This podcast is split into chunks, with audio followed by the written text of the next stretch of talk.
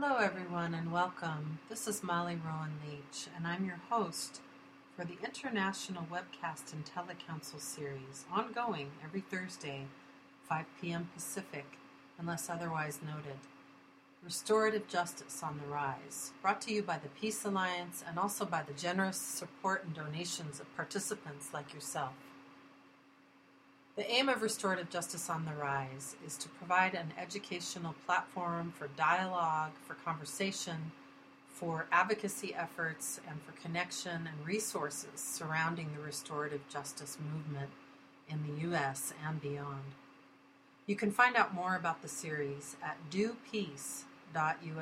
That's D O P E A C E dot US click over the Restorative Justice tab and you'll find a menu there of archives of over 70 dialogues we've had with pioneers, as well as events listings, resources, and upcoming guest speaker information and how to register for those.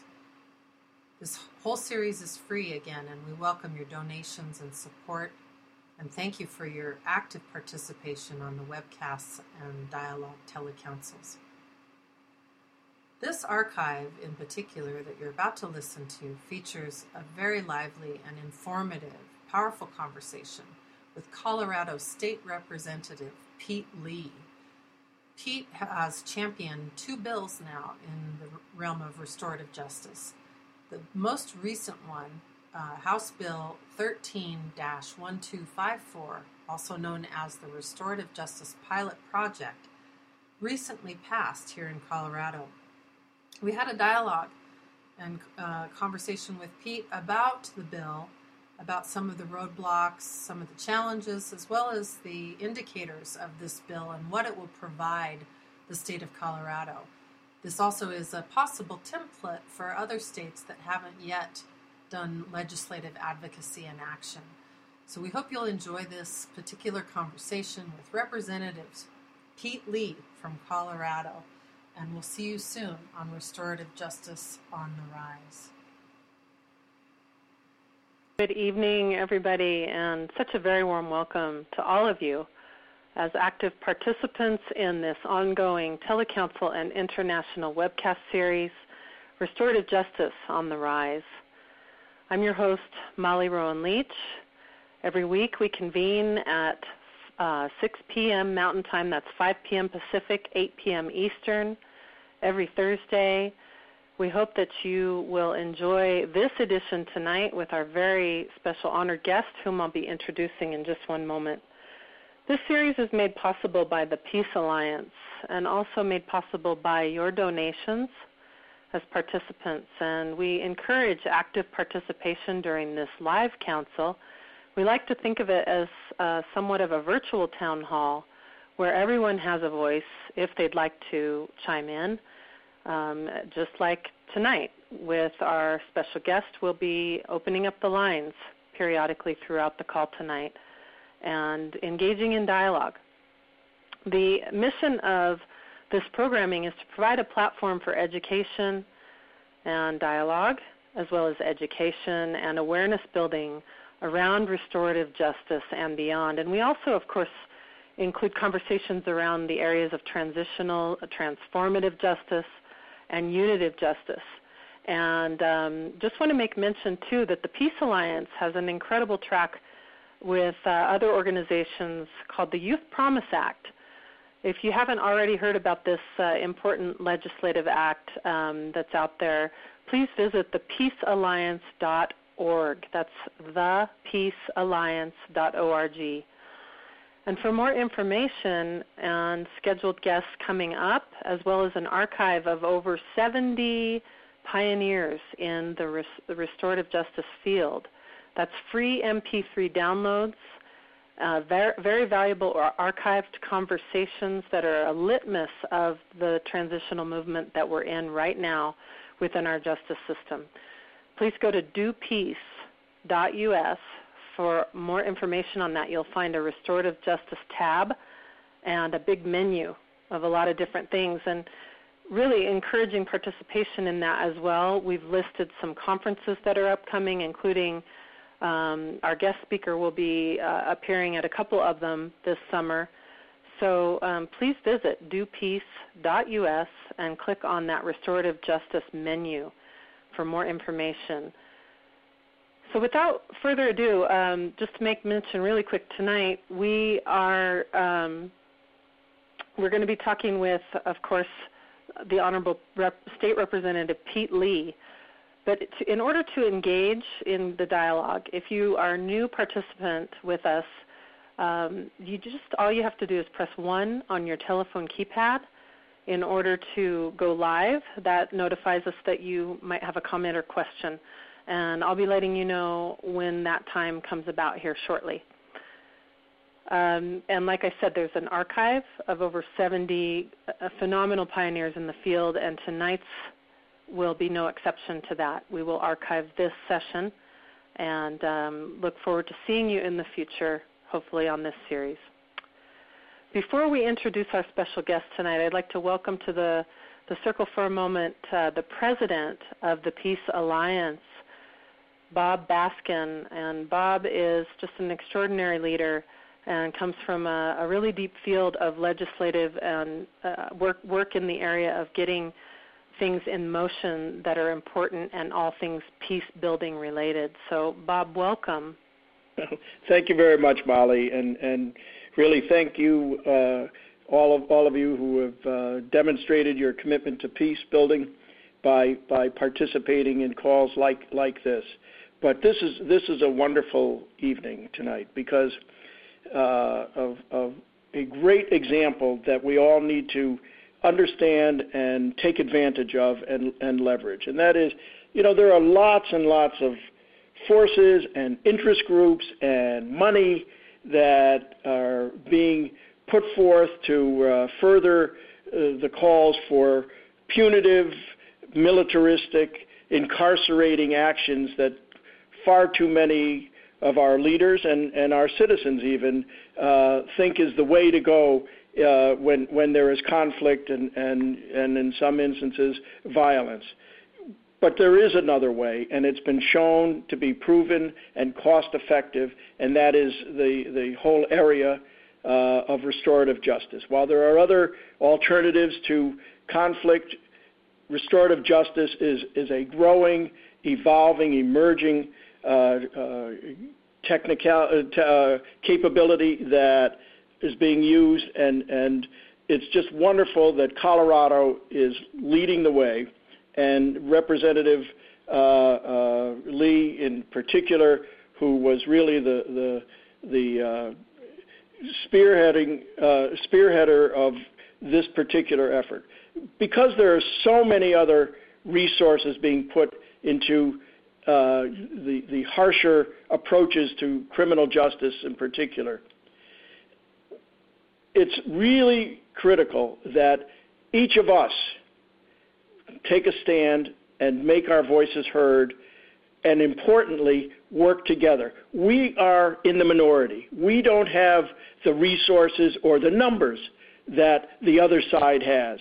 But when we work together, as we did in this Colorado effort to pass this important uh, restorative justice legislation led by Pete, that's when we can be victorious, as we certainly were in this case. The Peace Alliance was tried to play an important role in, in helping to spread the word and to educate folks uh, uh, on, the value and the, rationale for passing this legislation. But we can't do it alone, and we didn't do it alone.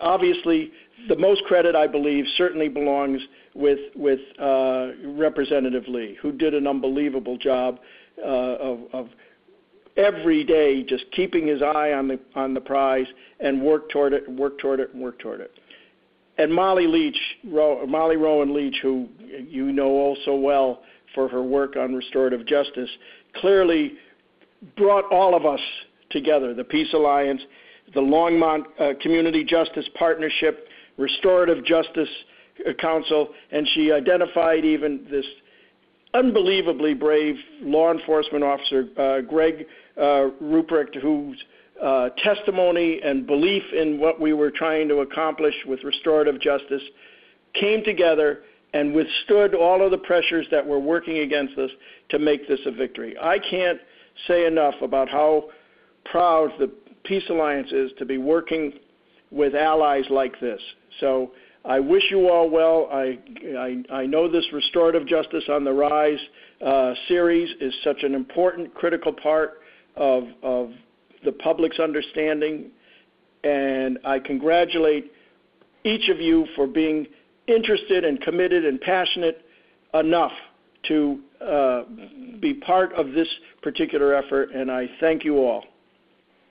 Thank you so much, Bob. I really appreciate you as well, as do all of us. And I just want to thank all of you again who are participants here. Um, we have such a wide constituency of participants across a lot of different areas in the field people from the DOC, people from law enforcement, uh, people from academics, grassroots organizers. We're talking about people from the United States, Canada, sometimes from Mexico, Australia, Europe, uh, especially given that this is now a webcast. So we hope that you find this a useful space for whatever you are up to in the field. And like Bob said, thank you for your commitment to restorative justice.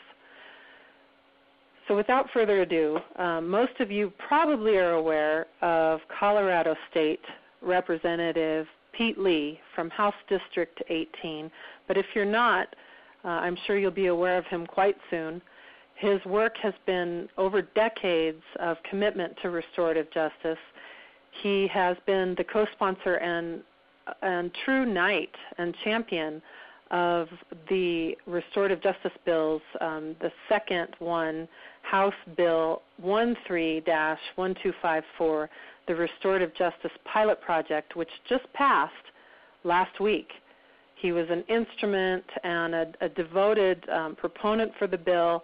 Um, he's a mover and shaker. He's uh, an incredibly eloquent speaker, and he's very good at working with all the different ranges of what arose during this process, not just this, this most recent one, but the one that, that occurred a couple years ago.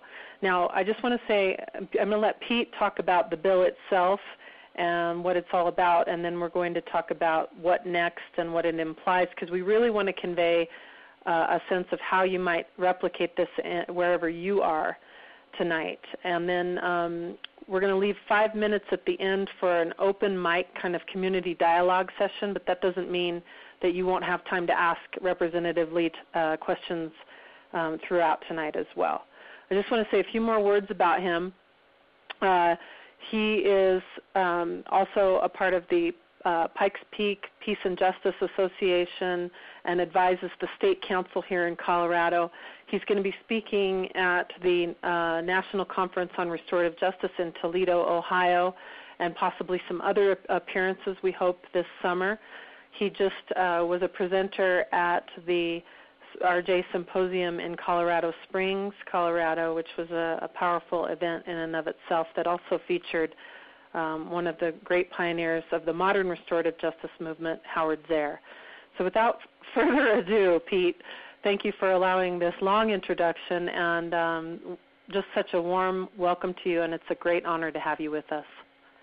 Well, thank you very much, Molly. It's uh, my honor and privilege to be here with you. Um, and I want to thank you for um, putting on these these uh, webcasts to educate people and make them aware of uh, restorative justice and the alternative ways that we have to address conflict and settle disputes. Uh, I think Bob uh, Baskin hit the nail on the head when he was describing what we need to do uh, in terms of transforming our societal systems from punitive, uh, retributory systems to ones that promote reconciliation.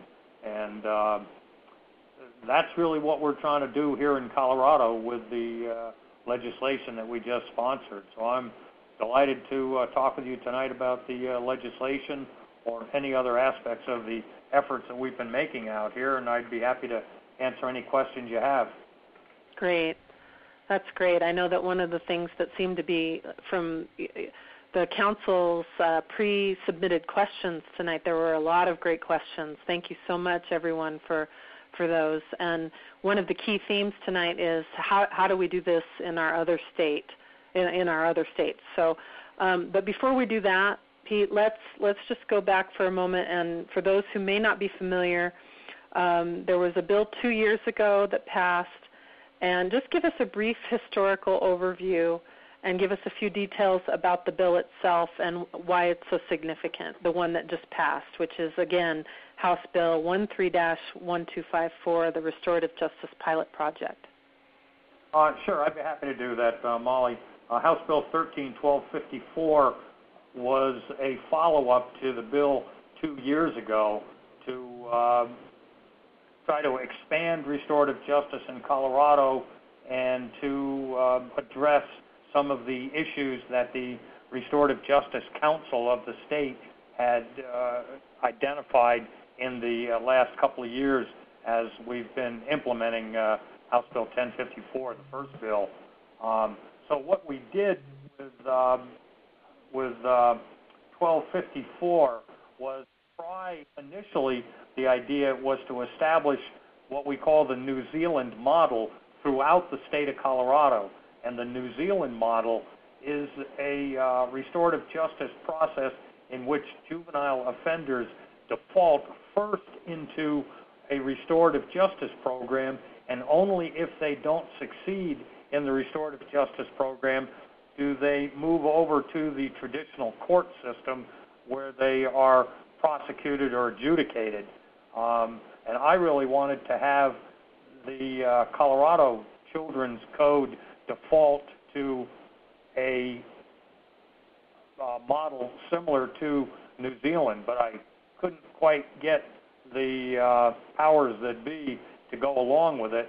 So what we ended up doing was set up four pilot programs in four of the 22 judicial districts around the state of Colorado. Uh, so we're going to have two brand new programs in Pueblo and Weld and Larimer County in Colorado, and we're going to do pilots in Alamosa and uh, Boulder, Colorado, which have existing programs, but we want to move this New Zealand model into those uh, uh, jurisdictions as well. And the way that will work is basically uh, prior to filing the charges, the district attorney would identify juvenile first offenders who committed uh, non-traffic misdemeanors or class 3, 4, 5, and 6 felonies and screen them for participation. And if the juvenile uh, is determined eligible and participates and completes the program, then no charges will be filed. Um, to me, that is a, uh, uh, the best approach to juvenile justice. People that are professionals in the field will tell you that the best thing you can do for a juvenile is try to keep them out of the juvenile justice system because once they get in it, they tend to stay in it.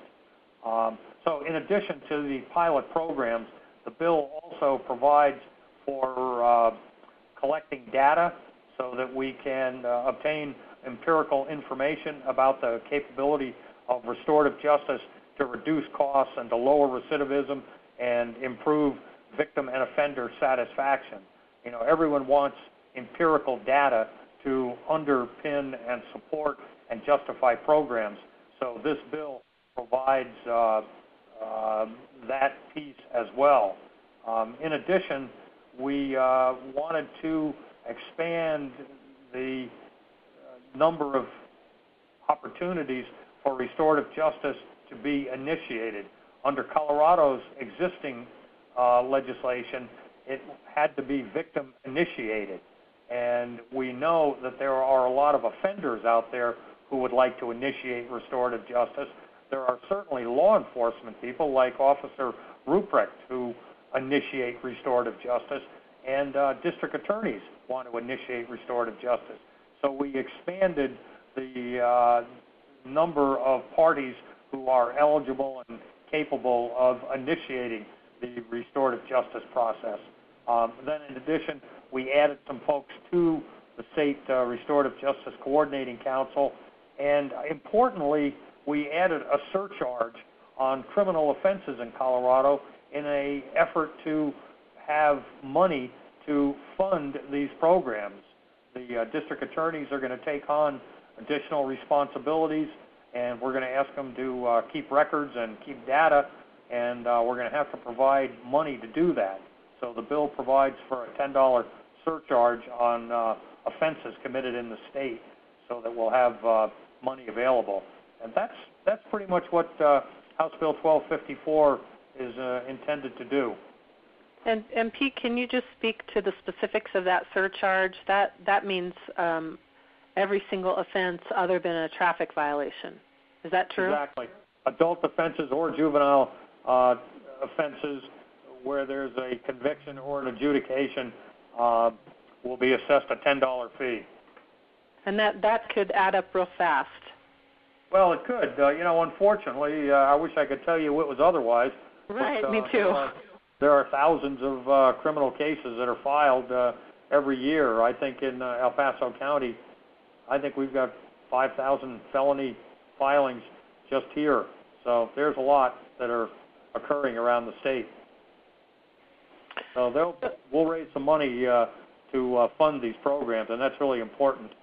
Right. So one of the things that uh, was pre-submitted um, for tonight was, uh, I think, a really important lead-off question, and it was from Geraldine. Thank you, Geraldine.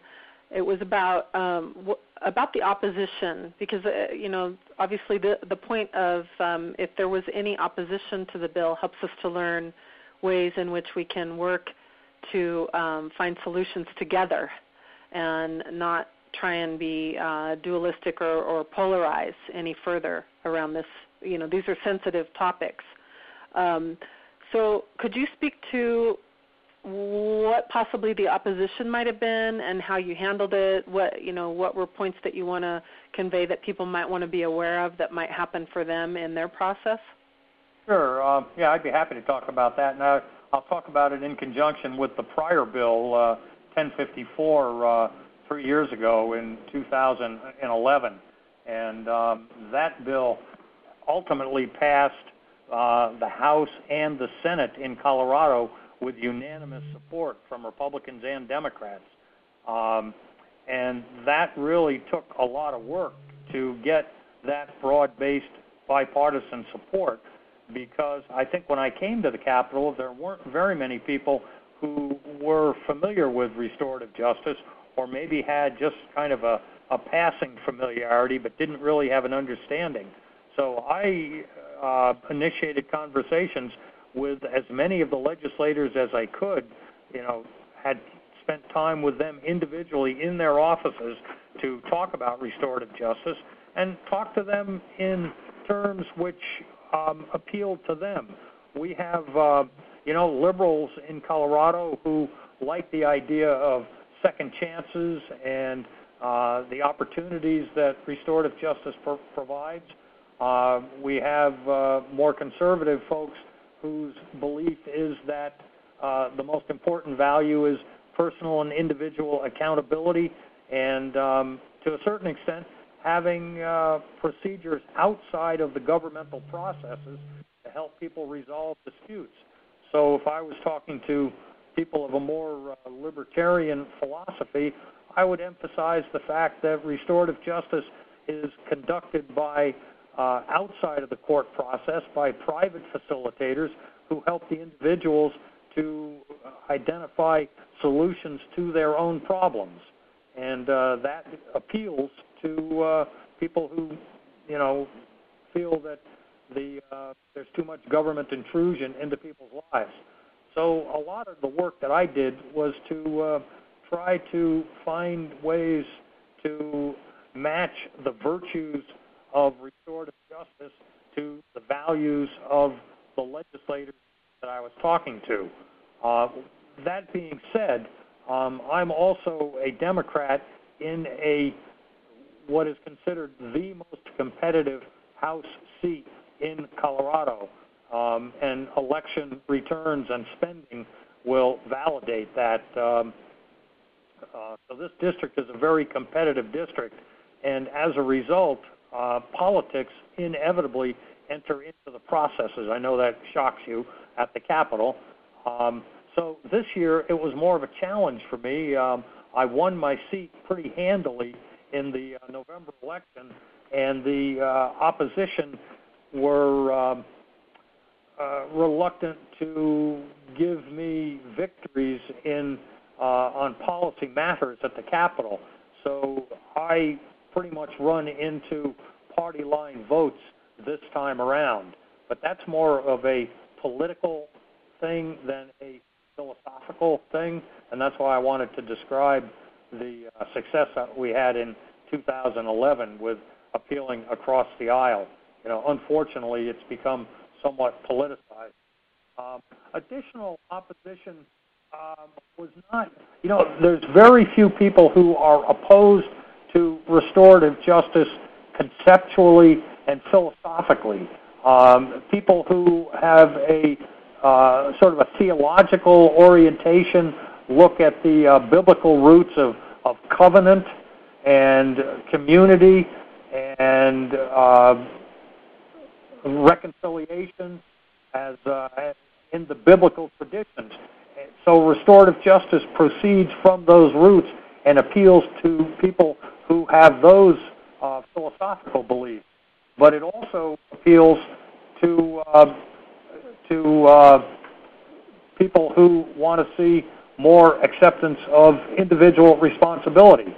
So when it comes to the details of proposing specific ways of implementing the plan, that's where you run into uh, opposition. The, the devil's in the details.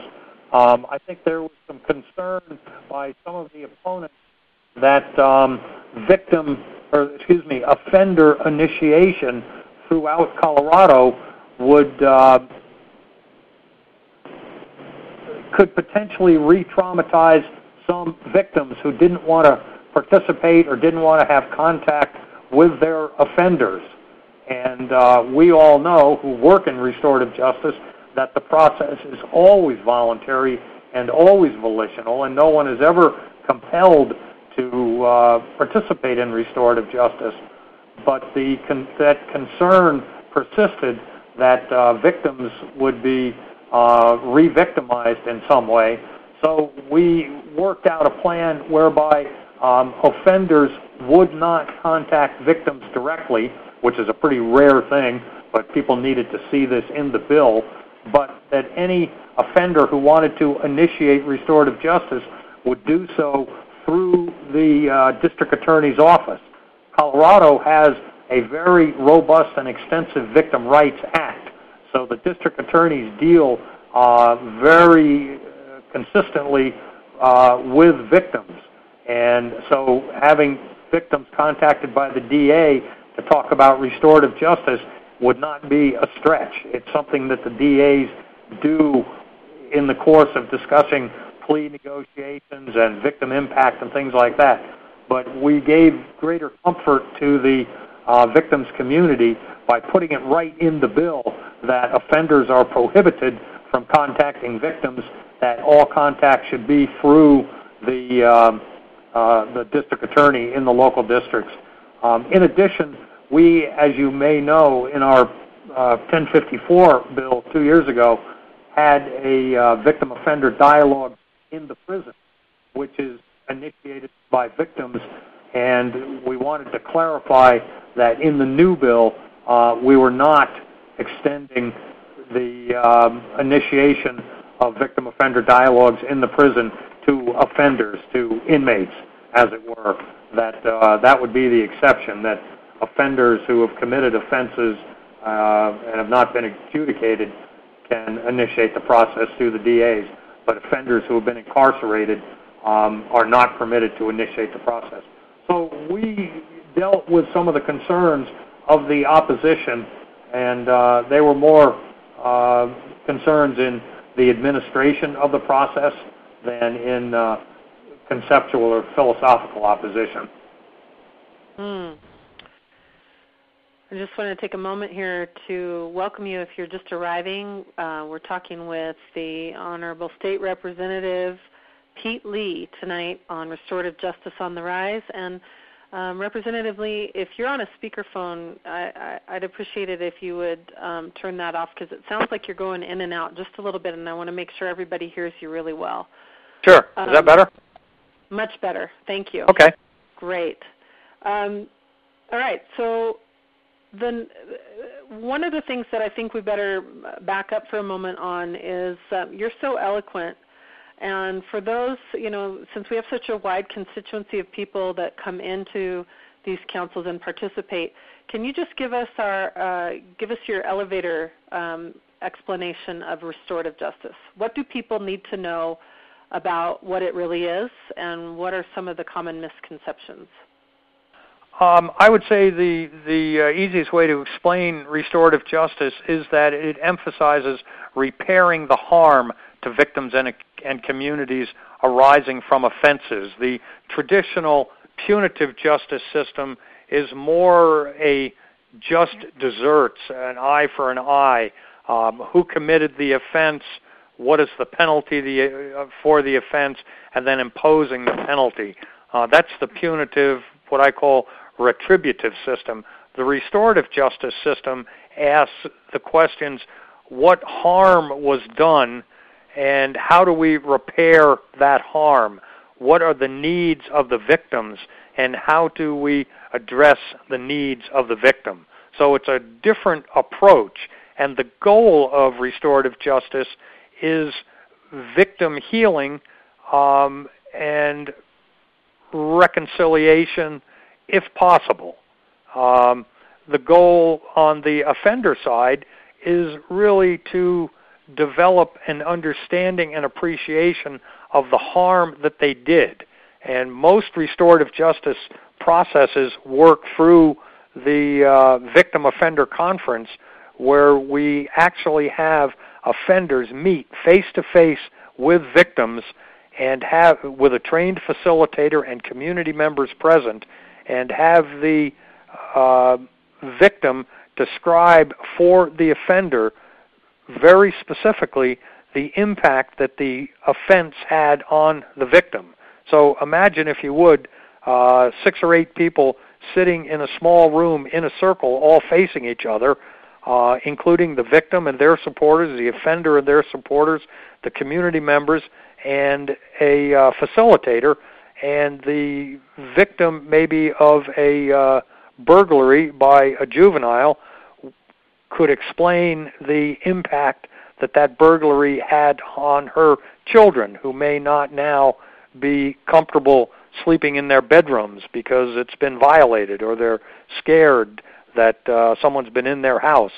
Uh, these are things that most offenders, and particularly juvenile offenders, have no consciousness of. Most juvenile offenses are what we call opportunistic. They're not planned out strategically uh, uh, established offenses. They just do things on the spur of the moment, maybe due to peer pressure or alcohol or drugs, with no thought of their victim whatsoever. So when the victim explains the impact, oftentimes, I'd say the majority of times, the offender can develop some form of empathy from walking in the shoes of the victim. And that, to me, is the transitional power of restorative justice. That's when the offender kind of gets it that they've hurt a living, breathing uh, human being, and most of us don't want to do that. You know, we if we think about it, we don't want to hurt people we know.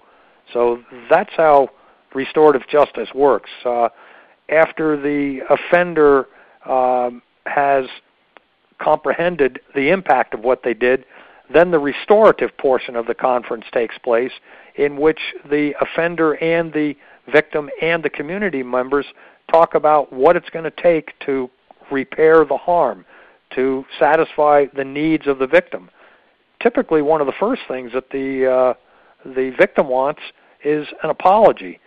Oftentimes, that arises spontaneously after the victim has described the pain that they have gone through the I've seen offenders get up and walk across the circle and stick out their hand and say to the uh, victim, "I'm sorry for what I did."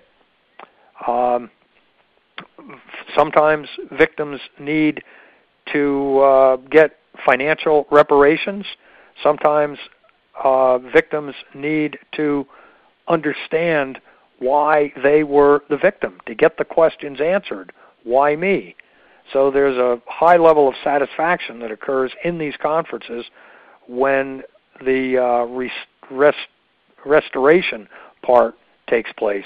The victim gets typically apologies, maybe financial um, compensation, maybe the offender does some community service to uh, pay back the harm, the breach of the relationship to the community. So that's mm. in a nutshell how the process works. Mm. Thank you for that. And maybe if we have time, we can go back to um, some of the common misconceptions. But uh, I really think a valuable part of what we want to go into right now would be the aspect of um, how those of us in, in the council tonight, I know there's a lot of people interested in how do we replicate this? And given that you've been such a key aspect of this uh, movement here in Colorado, what do you say to people who, like, for example, we had someone submit a question, Lynette from San Francisco. We had uh, two other people actually um, asking about similar questions from other places in the United States. So there's obviously a real desire here to learn how to implement what what has just been implemented here in Colorado. Um, sure. How would we start? Where would we start? You know, if we were. Um, I guess the place that most people start most things these days is uh, is on the computer with a, a Google search for restorative justice, and I would look for restorative justice uh, programs going on in your individual community. It's um, uh, Howard Zehr, who you mentioned previously, the pioneer of uh, restorative justice, uh, had published a bibliography a while ago of over 150 pages of sources of information about restorative justice. So there's a lot of it going on in communities that people are not aware of. Uh, so hook up with those programs I'd say get knowledgeable about restorative justice. The uh, seminal uh, publication on uh, restorative justice, published by uh, by uh, Dr. Zehr in 1991, is called "Changing Lenses." Uh, he's also a photographer, so he uses that metaphor of looking at justice through a restorative lens versus a uh, retrib- retributory lens. So get knowledgeable about restorative justice and how it works, and then insist that it be used if you are involved in the uh, criminal justice system or in a uh, school disciplinary system. Ask the principal to uh, to engage in a restorative process as opposed to a punitive process. Ask the district attorney, the prosecutor, if you're a victim of a crime, to uh, allow the process to be restorative. Have, if victims are prepared to do this, have them ask the district attorney if there's an opportunity for a restorative conference with the offender. Every restorative justice conference between victims and offenders is always preceded by a pre conference screening of the offender to ensure that the offender is suitable and appropriate. And most screenings attempt to determine whether or not the offender is accountable for what they did, feels a sense of responsibility, feels some remorse, and has a desire to repair the harm. And once an offender has met that sort of three part threshold test, then it would be suitable for a victim to meet with them. So, for restorative justice to work, people have to insist that it works. It's hard to get institutions like district attorneys' offices and uh, prosecutors and uh, judges to initiate something different. We are all creatures of our habits and our our uh, consistent ways of doing things. And what we're doing with restorative justice is something different than what's been done in the past. So it's not going to happen unless people initiate it. Inevitably, what I have found in my experience the most successful restorative justice programs in communities are run by champions of restorative justice. If you have a principal or a counselor or a teacher in a school who is a zealous advocate for restorative justice, they can get those programs going in the schools. If you have a district attorney who becomes an advocate for restorative justice, such as Stan Garnett up in uh, the Boulder Judicial District in Colorado, um, they can set up restorative justice programs in their districts. So find out what's going on in your communities and dial into those programs and uh, become knowledgeable about how the process works and uh, of course volunteer to help out.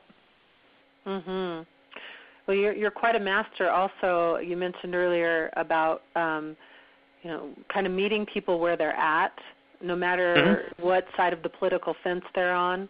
And um, do you have any you know that can be daunting for people because uh, I know a lot of a lot of people don't want to appear like they're trying to tell established systems what yep. to do. And so, yep. how do we insist on restorative justice but still work together? Because that's really a big deal, isn't it? Well, it really is, Molly. Uh, it's it's critically important to uh, lay partisanship aside at the implementation level. Um, we were very fortunate in Colorado to have a uh, a district attorneys council that represents all the district attorneys. Um, the leader of that group is a fellow that I work with very closely, a gentleman by the name of Tom Raynes, and he uh, is supportive of my efforts to promote restorative justice in Colorado. And he went to the district attorneys in his council, and he's a former DA himself, and said, uh, "This is what we're proposing. Uh, which of you would like to have a uh, pilot restorative justice program in your district. And one of the gentlemen that stepped up is uh, the district attorney up in Weld and Larimer County, Ken Buck, who had been the uh, Republican state uh, um, U.S. Senate candidate who had run against the Democrat Michael Bennet in Colorado, and is considered by many to be a fairly conservative law and order uh, district attorney and he stepped up because he sees the merits of restorative justice, particularly with juveniles. It's it's pretty easy to uh, talk with people about uh, juveniles because most everyone can acknowledge that um, kids deserve a second chance, and a lot of what we're doing is not working very well. So one of the ways that I sell restorative justice is to talk about some of the failures of the existing criminal justice system. Now, one has to be a little bit careful because you don't want to tell someone that their program is a failure and you have a better one, but you can point out some of the deficiencies and find out what some of their needs are. And uh, restorative justice has so many uh, saleable virtues that it's a pretty pretty uh, easy sell if you can get someone to to listen carefully to uh, to uh, how it works. Mhm. Mhm. Um, I have a lot of people asking about copies of the bills. That's another thing that we need to make sure we cover tonight. Um, where online can people find uh, both? Are, are both bills available online? And certainly, I also would be happy to post them on the Do Peace uh, website where this archive will be hosted um, and will be permanently as uh, you know a part of the, the library there. So, Pete, where where can people find copies of the bills?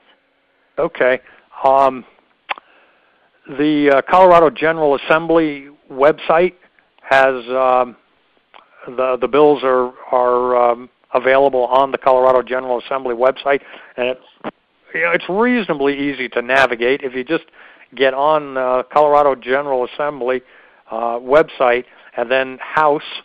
Uh, on the left-hand side, there's a drop-down menu for House, and under uh, uh, the drop-down menu under the House, it'll have a tab for bills.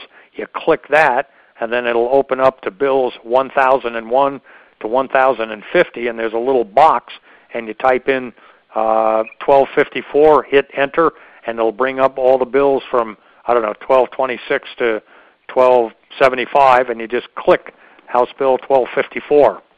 Mhm. And You by know, the I, same I made a te- excuse me, just a moment.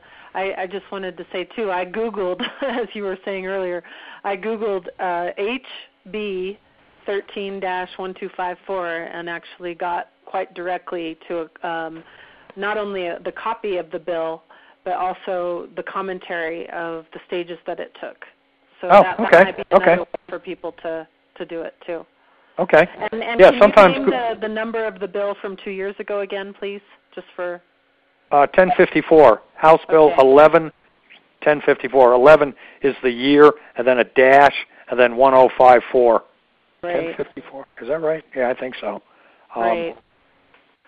Well, I know Somehow those numbers uh, don't stay in my brain. that's okay.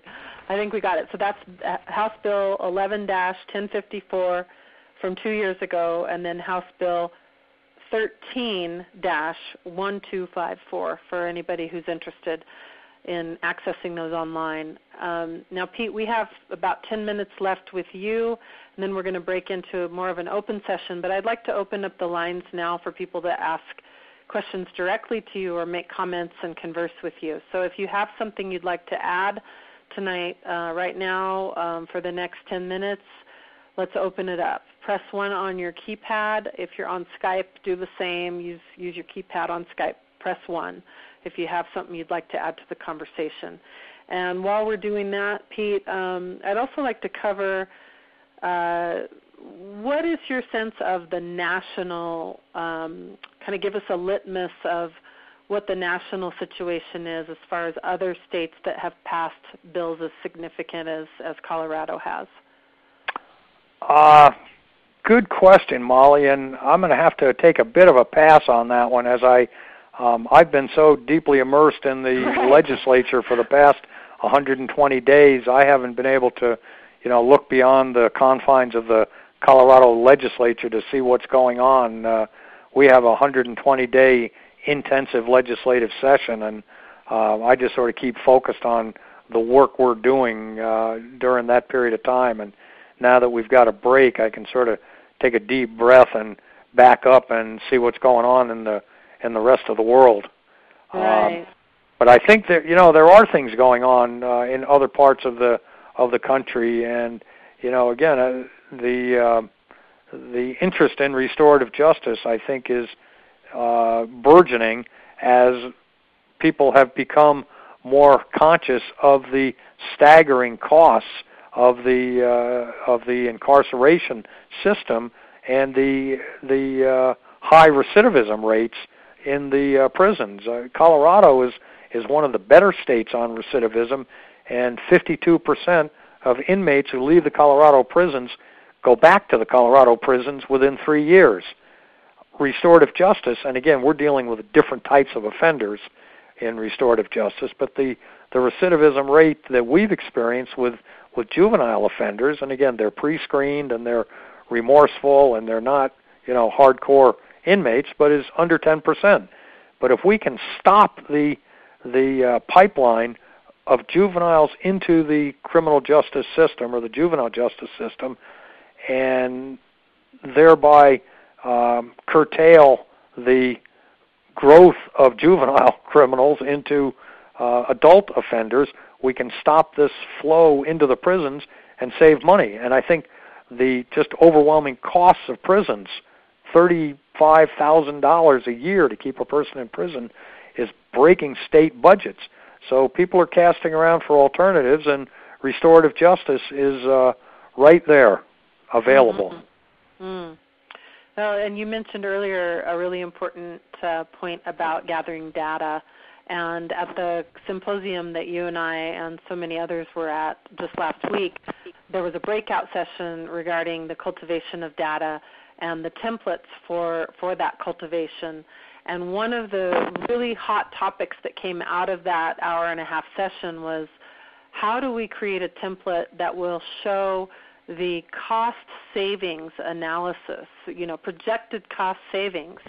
Um, that you know, you're speaking to a very expensive uh, bill of uh, as far as it concerns incarcerating people for a year, just one person. And um, that's one of the hot topics that came out of that session that seemed very valuable, and it got people discussing. You know, um, the the st- statisticians in the room were really on it with that. well, it's an important consideration, and you know, it's it's it's not as concrete as we would like it to be, because and it's a it's a bit illusory because how much money do you save by diverting one juvenile into a uh, restorative justice conference for which that juvenile may pay a fee of $125 um, and then be done with it versus that juvenile making five or six or seven court appearances in front with prosecutors and defense lawyers and judges and magistrates and bailiffs and clerks and record keepers. Um, you know, I don't know what the hourly cost for an hour of court time is, but it's got to be allocated across, you know, each offender a couple hundred bucks. So if we can, you know, cut down the number of of people going into that court system, it's an opportunity cost. It's an opportunity savings mm-hmm. that um, it's it's hard to put a number on, but I'll bet there are smart people out there who can figure out how to do that. Well, great. I'd like to open up uh, the lines here for a live comment or question to our council. Uh, Jim, welcome. You're live. Thanks. Um, Pete, uh, shout out, man. It's, it's good work. It, I, have I've written some legislation, and it's really hard work and takes a long time, but you're, you're plowing good ground. Um, my question is, are you, are, are you working on any, uh, any legislation to try to divert kids even earlier at the school level to, to keep them out of the juvenile justice system by doing restorative practices in the schools? Yes, indeed, Jim. Thanks for that question. Actually, uh, House Bill 11 1054 a couple of years ago had a uh, provision in it for schools. Um, in Colorado, we have local control of school boards, or local control of schools by local school boards. So we at the legislature cannot dictate to school boards how they conduct their um, disciplinary practices. But what we put in that bill was a legislative declaration where we recognized um, that uh, suspensions, in school and out of school suspensions and expulsions, reduce learning time and categorically lead to kids dropping out, and that the goal should be to keep kids in school and restorative practices in schools do just that.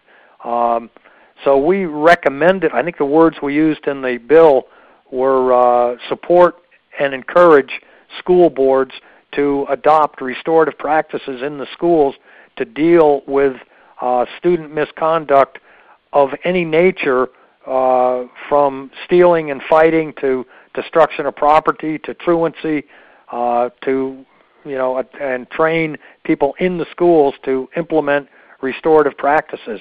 And as a side note, there is a book called The Little Book of Restorative Justice in Schools, which is a, a guidebook on how to implement uh, restorative practices in schools. There's a lot of that going on, and it's it's having terrific results. Even some ancillary results of uh, getting more parents involved in the schools because the parents come to those conferences, and then they get more dialed into the mm. schools. Um, so anyone who's involved in in schools knows that kids who drop out of schools are in that pipeline to the prisons, and they're into a pipeline of lower earnings and drugs and and uh, lower, uh, higher levels of of uh, you know dysfunction in society. So to keep kids in school is a goal, and restorative justice is a terrific tool to help kids in school. Thank you, Jim, for that question. And I know we only have a few more minutes with you, Pete, so I want to make sure we get another question here before you have to leave. And due respect to your busy schedule tonight. well, um, thanks, Molly. Yeah, thank you. Um, so, Mike, welcome. You're live. Thank you. A question a few weeks ago, we were discussing these where uh, states are turning their prisons over to private industry and guaranteeing to keep like 90% of the beds full. If, if, how do we uh, break that cycle? I mean, I, there must be some legal way of getting out of that. You know, no matter how much we show the cost benefit of restorative justice, if they're locked into a contract, uh, it just seems like it's a you know two-headed monster there. Does anybody have any suggestions or thoughts on that?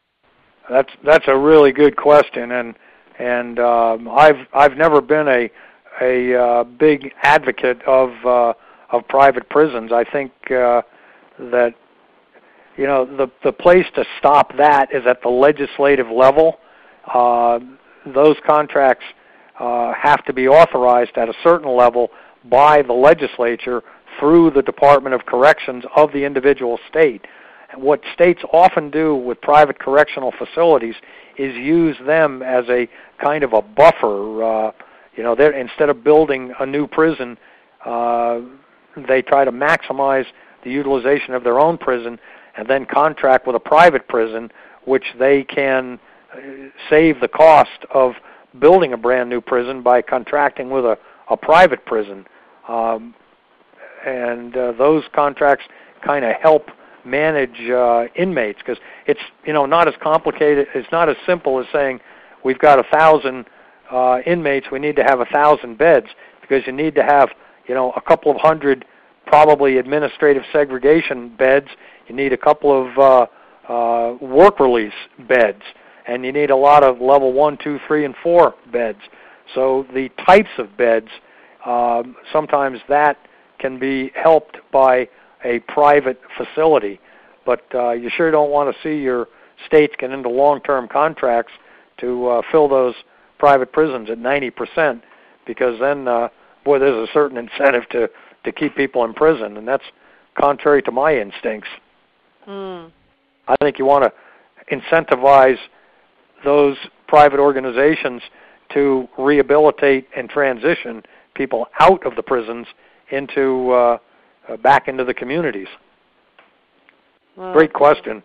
Yeah, it sure was. Thank you so much, Mike. And um, our time looks like it's at a close with you, Pete. But for those of you that would like to stick around tonight for a few more minutes till till the half hour, I'd really like to have an open session for anybody that like would like to make more comments. And Representative Lee, it's been as always an honor and a pleasure. And just thank you so much for all the work that you've done here in Colorado and beyond. And for those of you who want to catch um, Representative Lee online, his website is peteleecolorado.com. And also, those bills again are House Bill 13 1254, the Restorative Justice Pilot Project, and then two years ago, 11 1054. Now, Pete, you have a great night wherever you're up to in your next. Uh, next service in restorative justice, um, and we look forward to hearing a lot more from you in the uh, years to come here in this field and beyond. Well, thanks very much, Molly, and thanks to all your listeners for having an interest in restorative justice. And don't hesitate to contact me. I'm always available to help out and to uh, help communities do more with restorative justice. Uh, so don't and hesitate to contact how me. you'd like to be contacted, because uh, that's a great point, Pete. You are very accessible, and that's such a great aspect of you. Um, uh, the website's fine, PeteLeeColorado.com. Great. There's, you can get me on an email through that website. Wonderful. You okay. have a good night, and thank you again. My pleasure. Night now. Okay, so let's let's go ahead and move on into if anybody would like to make a comment or um, a reflection, perhaps even a question. Go ahead and press one on your keypad, and I'll open up the lines for these last few minutes of our council tonight. Okay, Dan, welcome. And actually, just uh, just in introduction, Dan Kahn is with us tonight from the Peace Alliance. He is the National Field Director and just a wonderful human being. Welcome, Dan. Thanks, Molly. Appreciate that. Um, right back at you. Um, so, uh, comment I wanted to make um, for for me, and I'm pretty confident I can say for the Peace Alliance, it's been a great opportunity to cooperate around helping to promote um, this bill. And I, I want to just put this out there to, to anybody who's listening from, from other states who's passionate about the possibility of, of promoting restorative justice where you are. Um, just that I, I welcome on the conversation. Um, we we have um, state coordinators in various around the country, and we also have congressional district leaders. That's one of the ways we organize across the country to, to promote uh, bills on a federal level. Um, this this bill in Colorado was our first statewide initiative, was our first state legislative campaign. But I think it's fair to say that we're, we're excited to continue promoting restorative justice state by state to the extent that that, that is efficient and effective. So um, anyone is welcome to contact me in the future. You can reach me via email at dan at thepeacealliance.org. And I also would encourage you to go on the Peace Alliance website, peacealliance.org, um, and sign up to be on our mailing list. And you can there's a, a page on our um, website where you can see who is active in your state and even in your congressional district. Um, there may be somebody locally that you might want to cooperate with if you want to work on some of these efforts to make restorative justice more available. So that's just what I wanted to offer. Well, thank you so much, Dan. And also just to mention that, that you'll pre- be presenting at the Toledo, Ohio conference uh, next month, and that's that's a really neat thing. And and what what you're sharing seems to be a, a very relevant aspect of what is is really hot right now in the field is um, people are, are really beginning to mobilize. Uh, you were at a, a Washington D.C. meeting, for example, last night of practitioners um, and people really doing a lot of great work in that area. And so there seems to to be a, a real relevant movement to find each other right now. Now in Colorado um, there is a great resource. If you are in Colorado, um, there's a, a, website, Restorative Justice Colorado, that lists um, county by county practitioners, um, organizations. Um, it includes law enforcement and DOC programs, I believe. It's a it's kind of an all-encompassing resource area there, and that seems to be something that is wanting to to be um, born in each state if it hasn't been already, as well as on a national level. So um, thank you for all that you are up to, Dan, and um, just want to give the opportunity for anyone else tonight before we close. Um, any closing reflections, comments, anything that others might like to make tonight. Um, remembering to press one on your keypad if you'd like to, to do that. And um, also, just to mention, I welcome feedback. I'm also interested in um, hearing from you, even if you don't want to be live with you know the dialogue. To hear from you is very valuable. Um, my email is molly at thepeacealliance.org. That's M-O-L-L-Y at thepeacealliance.org. And I really welcome your feedback, your questions, your comments um, perhaps even guest speaker suggestions. So, so please feel free to communicate with me in that way. And um, just going to open up the line for, for one, one more comment tonight before we have closing words. Um, Jerilyn, welcome. Hi, Molly. How are you? Thank you for doing this. Um, I just wanted to comment because uh, I've already started in the state of California uh, talking with legislators uh, about carrying the bill for the next session. So anyone that lives in the state of California, I'd appreciate it if you'd contact me so we can coordinate efforts rather than uh, doing hopscotching around or whatever you want to call that. Uh, it would help to have a coordinated effort here. So again, anyone that lives in the state of California, you can contact me at Jerilyn, the number four peace, at yahoo.com. That's Jerilyn, J E R I L Y N, and then the number four, and then P E A C E, at yahoo.com? Correct. Great. Well, thank you so much, everyone, for your participation tonight and in this ongoing free international webcast and telecouncil series. This is Restorative Justice on the Rise. We encourage your participation and also welcome your donations. Also, please check out the Faces of Peace, which is a wonderful resource to showcase uh, the work that you're doing, any stories that you feel you'd like to share to uh, a very wide national and global network um, in the world. That's uh, the peacealliance.org backslash faces of peace. And also uh, a big thanks again tonight to Bob Baskin, to Dan Kahn, to Representative Pete Lee, and uh, we hope to see you next week as we get to uh, have a great conversation with Dr. Mark Umbreit. So, for more information about the series, again, go to dopeace.us and scroll to the menu Restorative Justice. Good night, everyone. On behalf again of the Peace Alliance, this is your host, Molly Rowan Leach. Be well.